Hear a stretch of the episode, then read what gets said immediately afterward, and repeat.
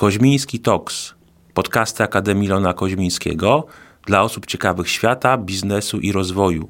Nasze podcasty to nie tylko wiedza naukowa, ale także styl życia i przyjemność słuchania.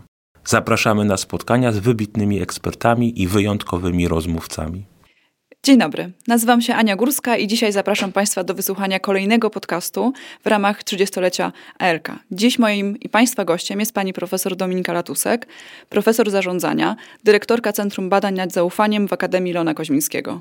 Dzień dobry, dziękuję bardzo za zaproszenie. Cieszę się, że możemy rozmawiać o badaniach. Dzisiaj porozmawiamy o Pani badaniach w ramach dużego, bardzo prestiżowego grantu Horyzont 2020, który się nazywa Trust in Governance and Regulations in Europe. W skrócie TIGRE albo Tiger. Rzeczywiście akronim e, projektu TIGRE, albo przez niektórych wymawiany jako Tiger, to taka bardzo przebojowa nazwa i ona oddaje e, zarówno zakres, jak i taką odwagę naukową tego e, projektu. Była to odpowiedź na zapotrzebowanie ze strony Komisji Europejskiej badań na temat potencjalnych skutków kryzysów zaufania, których doświadczyliśmy w bardzo wielu wymiarach e, w Europie w ostatniej dekadzie. E, różnego rodzaju załamania zaufania związane na przykład z kryzysami e, na rynku finansowym, załamania zaufania związane z nadużyciami na przykład na rynku jakości żywności. Tam, gdzie o zaufaniu często nie rozmawiamy wprost, bo bierzemy je za oczywiste, za taką tkankę, na której nasza rzeczywistość jest zbudowana.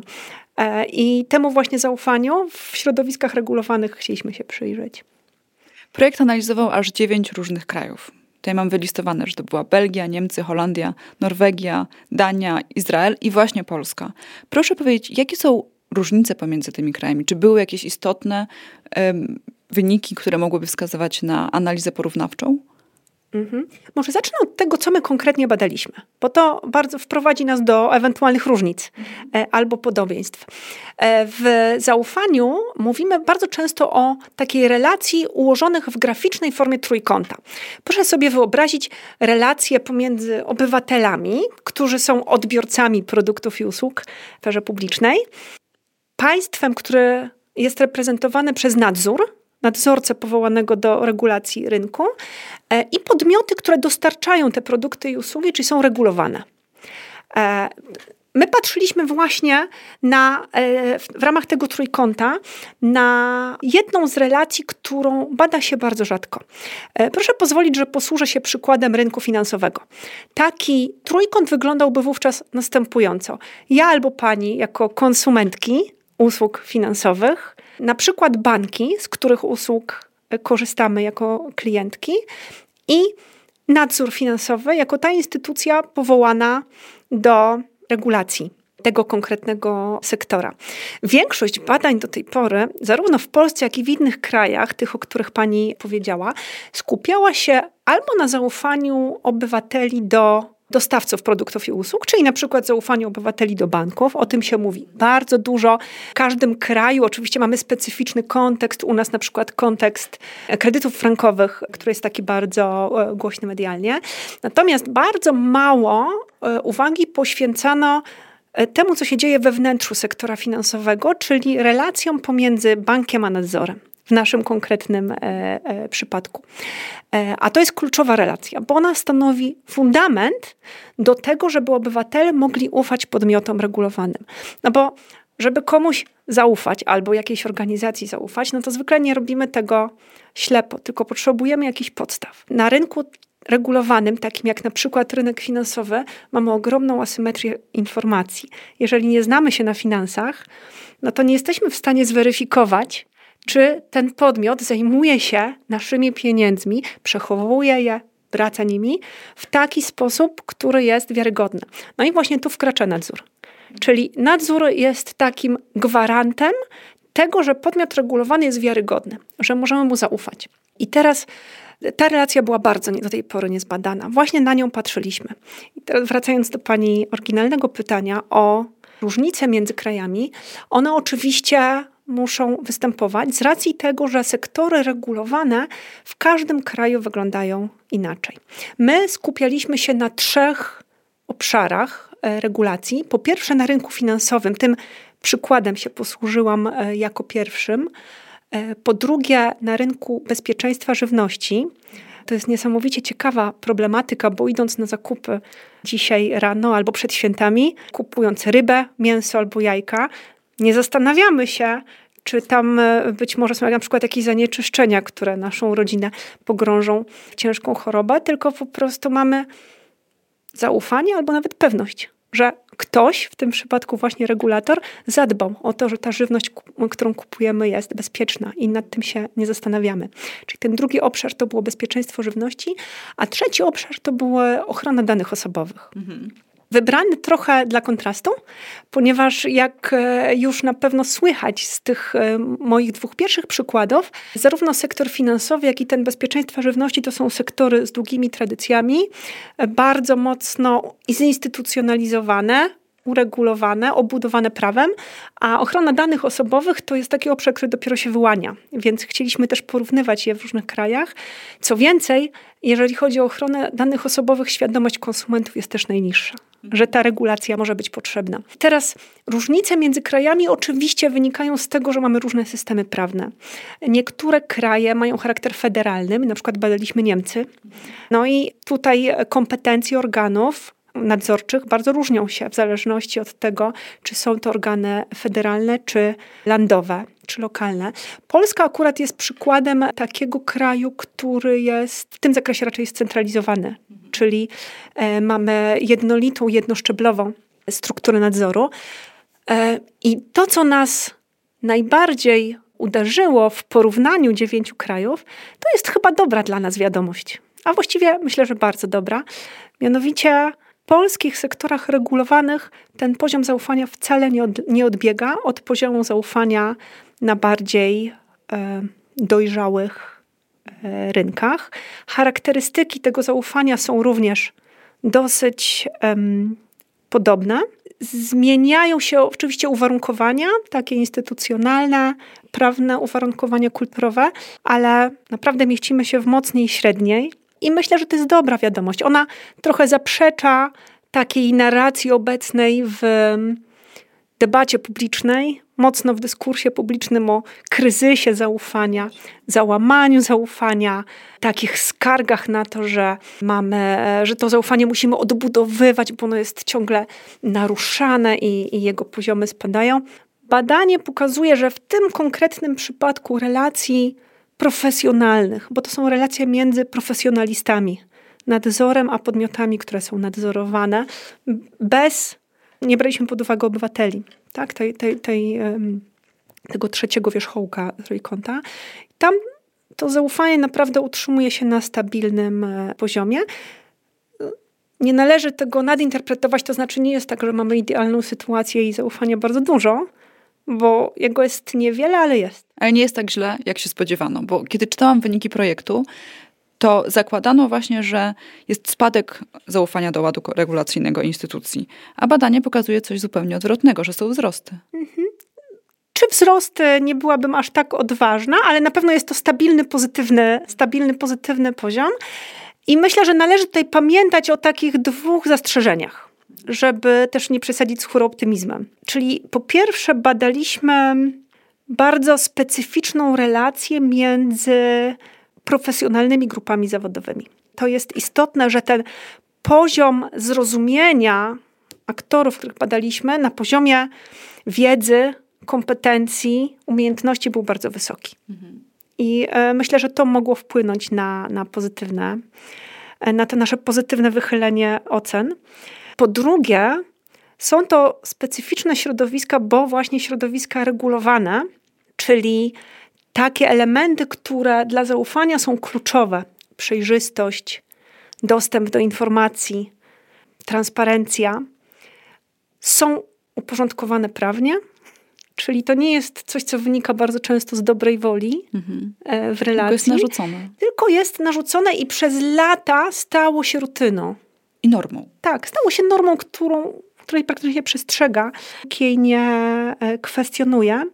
Więc to jest taki, takie drugie zastrzeżenie, które myślę, że jest ważne, żeby mieć w tym kontekście pamięci.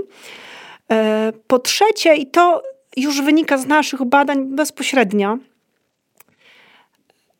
te narzekania na niski poziom zaufania, na kryzys zaufania do instytucji, o którym e, pani wspomniała, bardzo często wiążą się w debacie publicznej z instytucjami, z instytucjami politycznymi.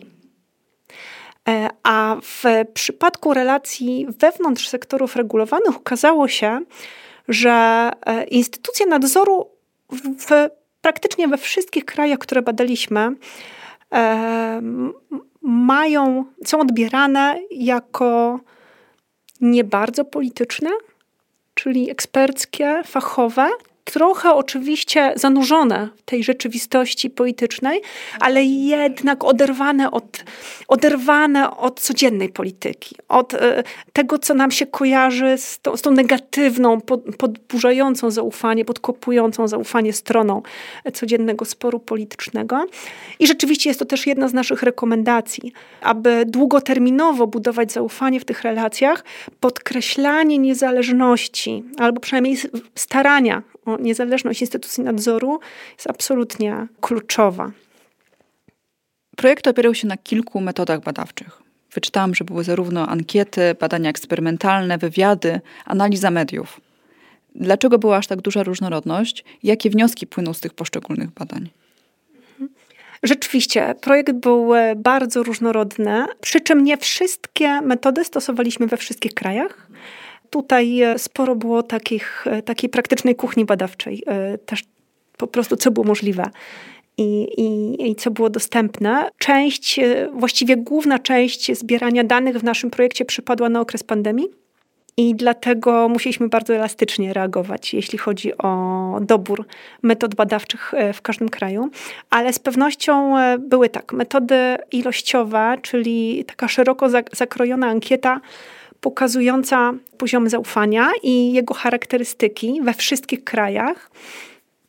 I to jest ankieta, która dała bardzo ciekawy wgląd porównawczy. Te stwierdzenia, o których mówię, że nie odbiegamy e, od średnich innych krajów, to właśnie oparte są na tej, na tej części ilościowej. Przeprowadzaliśmy również wywiady z przedstawicielami środowisk profesjonalnych obu stron relacji i muszę przyznać, że jestem tutaj winna podziękowania Ingremia, bo nie mogę tego e, wymieniać osobiście, ze względu na to, że w wielu sektorach, które badaliśmy, e, aktorzy są bardzo łatwi do odgadnięcia.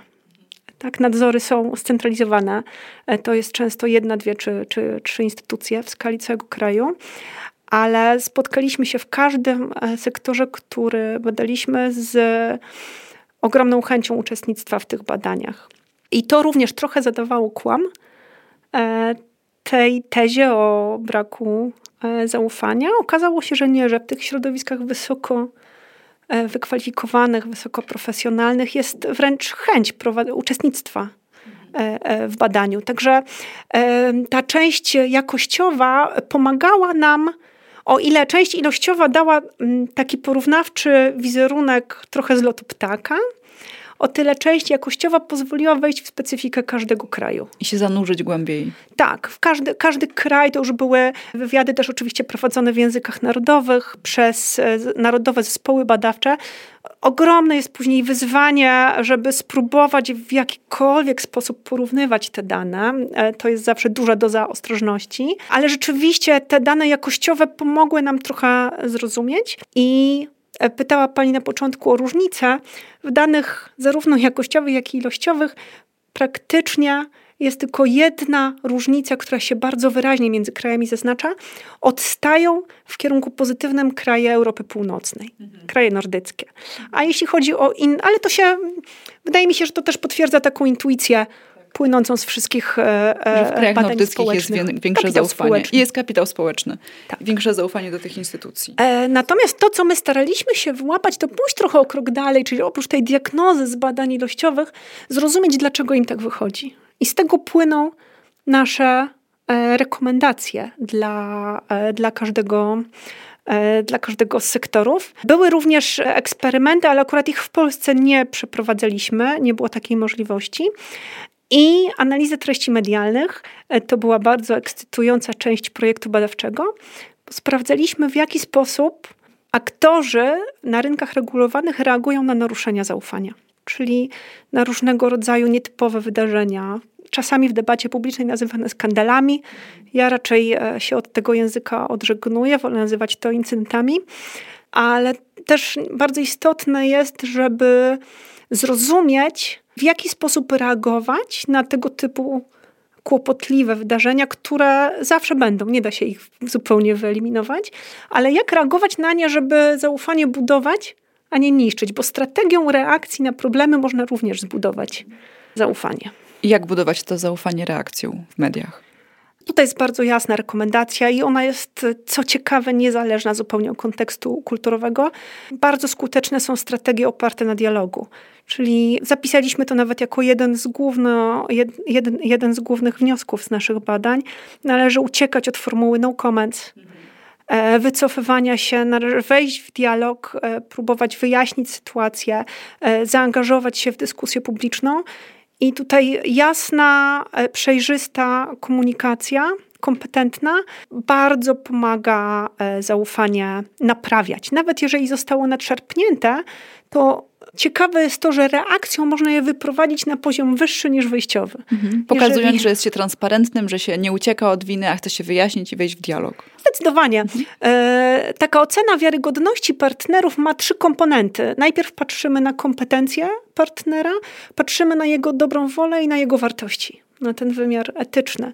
I teraz reakcja na jakieś wydarzenia nietypowe, na naruszenia pozwala nam pokazać w pełnej krasie pełen wachlarz. I oszacować te kompetencje, oszacować to, na ile chcą współpracować i na ile są transparentni. Tak. Mhm. tak. E, także to jest właśnie ciekawy wgląd uzyskany w badaniu mediów że tutaj w zależności od przyjętej strategii możemy naprawdę wręcz wyprowadzić zaufanie na nowy poziom. Jednym z wniosków badania było to, że podmioty, mimo że deklarują wysokie zaufanie, wciąż są wobec nich ostrożne, czyli wykazują przejawy nieufności.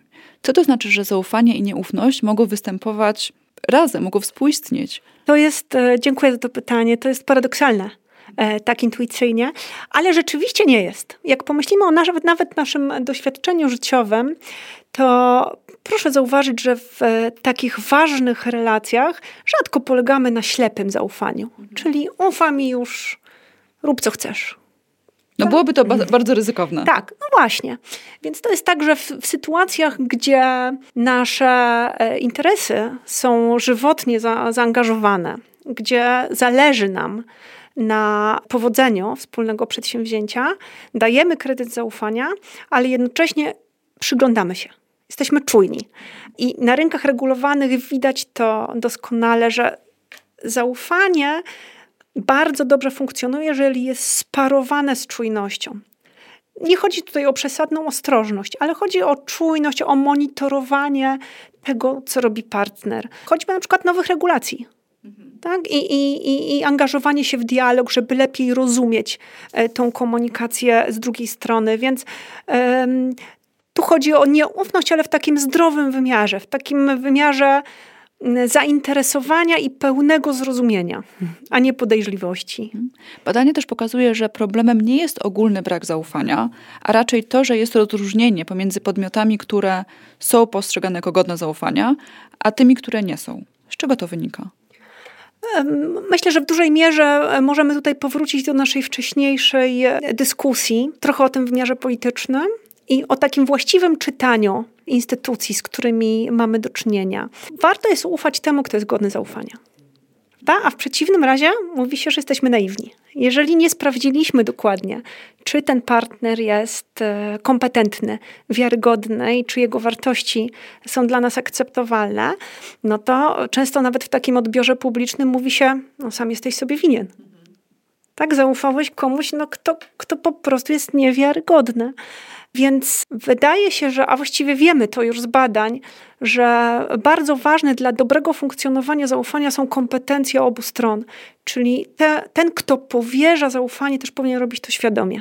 Ten, kto obdarza zaufaniem. A, a nie może robić tego, tego ślepo, czy na zasadzie takiego skrótu myślowego, bo robią tak wszyscy, albo bo to się wydaje naturalne. Takie ślepe zaufanie jest prostą receptą na incydenty, o których mówiłam wcześniej, kiedy na przykład inwestuje się w produkty, których się nie rozumie. Mhm. Czyli taka umiejętność powiedzenia sprawdzam. Zdecydowanie tak. Mhm. A dlaczego to ważne jest ważne dla społeczeństwa? Dlaczego, jaki to ma wpływ na życie moje, naszych słuchaczy? Fundamentalny. Coraz więcej obszarów naszego życia jest regulowane. Proszę spojrzeć na debatę publiczną i właściwie na każdą nawet naszą aktywność codzienną. Co najmniej połowa naszej codziennej aktywności odbywa się w środowisku uregulowanym w sposób mniej lub bardziej e, ścisły. Dlaczego mamy do czynienia z coraz większą regulacją? Jest kilka wyjaśnień, ale obywatele po prostu oczekują ochrony. Tak rośnie luka kompetencyjna. Jesteśmy, coraz mniej jesteśmy w stanie zrozumieć te produkty albo usługi, z których jednak na co dzień korzystamy. I e, jest takie społeczne oczekiwanie rosnące, że ktoś tę wiarygodność zapewni. My nie możemy wierzyć wszystkiemu. Coraz więcej mamy asymetrii wiedzy. E, dlatego myślę, że to jest dla społeczeństwa niezwykle istotne, bo na co dzień nie zdajemy sobie sprawy, jak wiele naszych takich codziennych interakcji, codziennych działań właśnie dzieje się w obszarach regulowanych. Proszę choćby spojrzeć na ostatnią debatę na temat sztucznej inteligencji bardzo dużo mówi się właśnie o tym, czas to uregulować, trzeba to uregulować.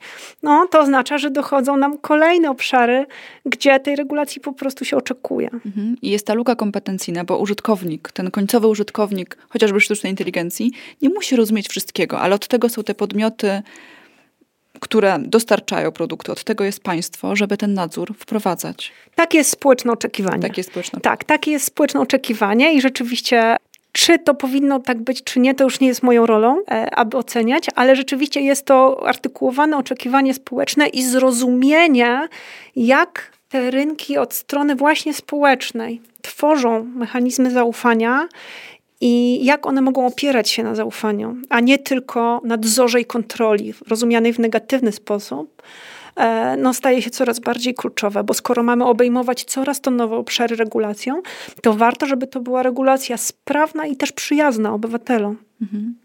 Dzisiaj rozmawiamy z okazji 30-lecia. Jak ten temat będzie wyglądał za 30 lat?